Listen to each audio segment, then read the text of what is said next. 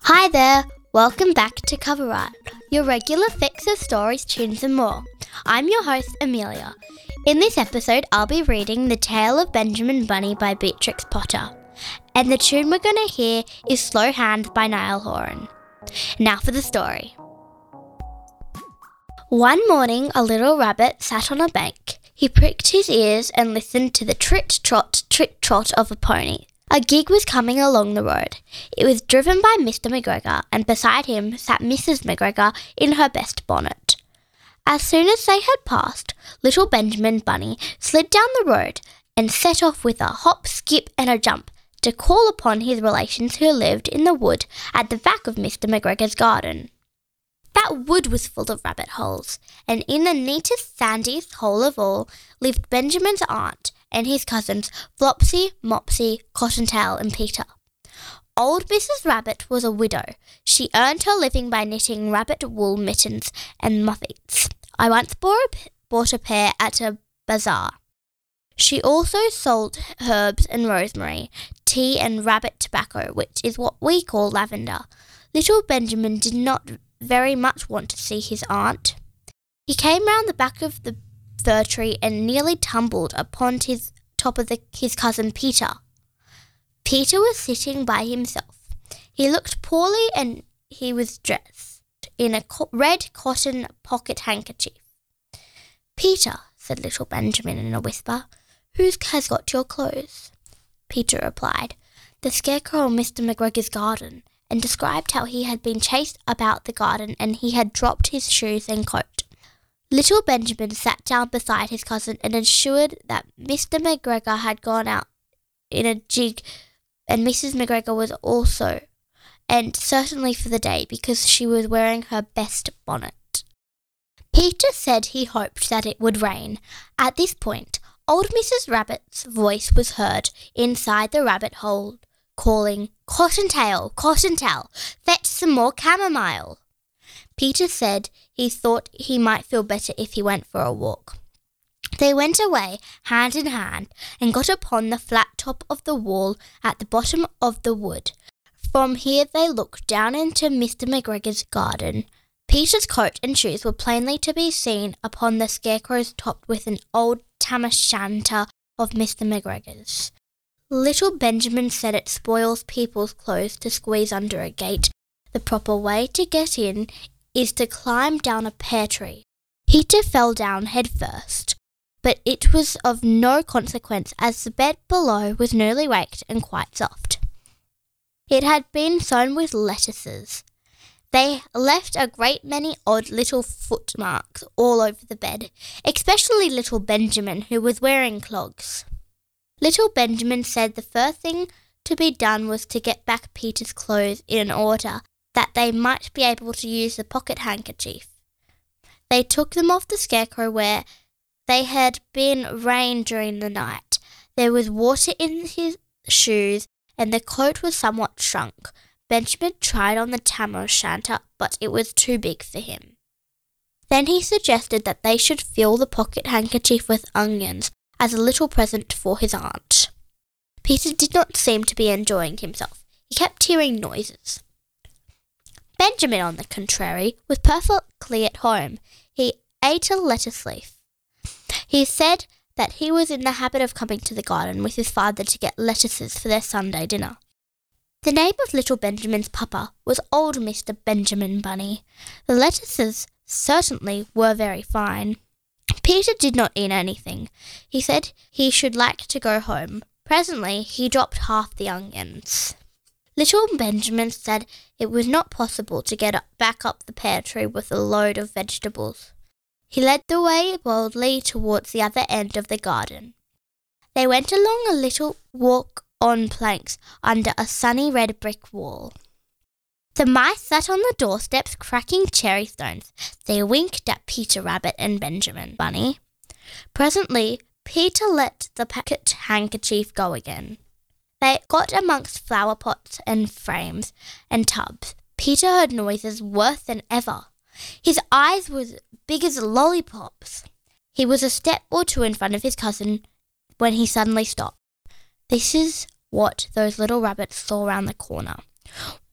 Little Benjamin took one look, and then, in half a minute less than no time, he hid himself and Peter and the onions under a large basket. The cat got up and stretched herself and came and sniffed at the basket. Perhaps he liked the smell of onions. Anyway, she sat down upon the top of the basket. She sat there for five hours. I cannot draw you a picture of Peter and Benjamin under the basket because it was quite dark and because the smell of onions was fearful. It made Peter Rabbit and little Benjamin cry. The sun got round behind the wood, and it was quite late in the afternoon, but still the cat sat upon the basket. At length there was a pitter patter, pitter patter, and some bits of mortar fell from the wall above. The cat looked up and saw old Mr. Benjamin Bunny prancing along the top of the wall of the upper terrace. He was smoking a pipe of rabbit tobacco. He had a little switch in his hand. He was looking for his son. Old Mr. Bunny had no option whatever of cats.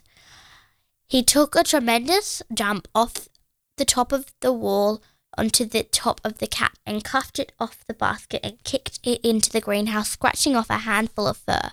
The cat was too much surprised to scratch back. When old Mr. Bunny had driven the cat into the greenhouse and locked the door, then he came back to the basket and took out his son Benjamin by the ears and whipped him with a little switch. Then he took out his nephew Peter then he took out the handkerchief of onions and marched out of the garden. When Mr. McGregor returned about half an hour later, he observed several things which perplexed him. It looked as though some person had been walking all over the garden in a pair of clogs.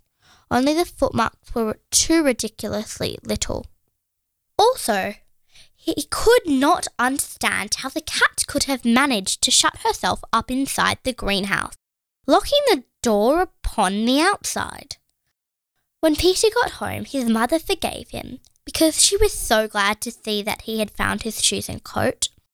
Cottontail and Peter folded up the pocket handkerchief, and old Mrs. Rabbit strung up the onions and hung them from the kitchen ceiling with the bunches of herbs and rabbit tobacco. That's the end of the story. Wasn't it nice of Peter's mother to forgive him like that? How about a song now? Let's listen to Slow Hands by Niall Horan. I like it because I listen to it in the car on the way to school every morning.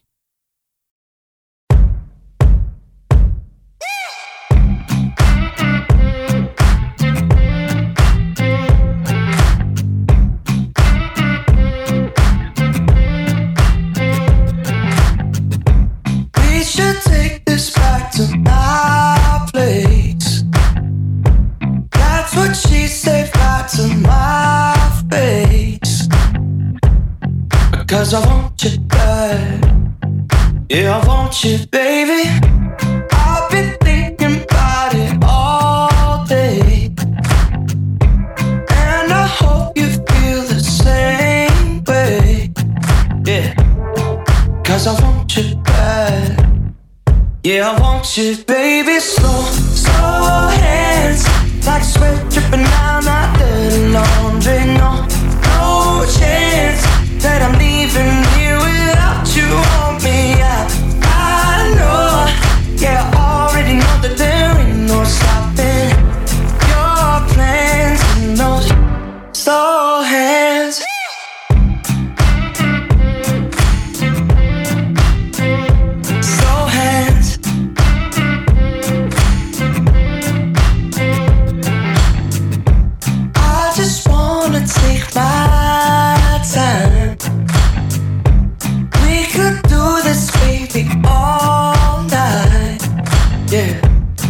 Cause I want you bad. Yeah, I want you, baby, slow, slow hands. Like sweat dripping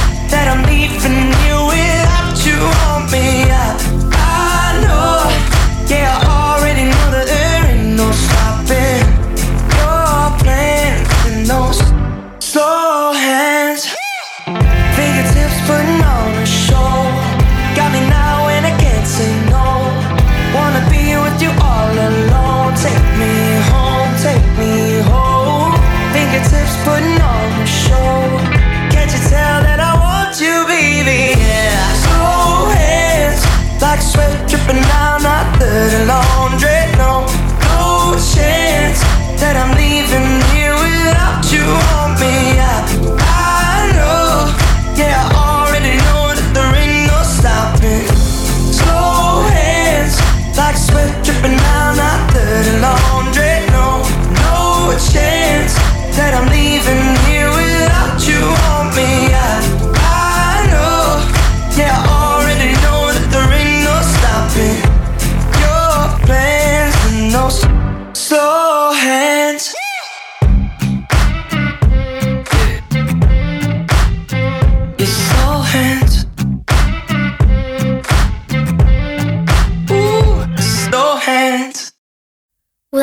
the show. I hope you enjoyed it. If you could please give us a rating in iTunes, we'd really appreciate it. Thanks for listening. See you next time.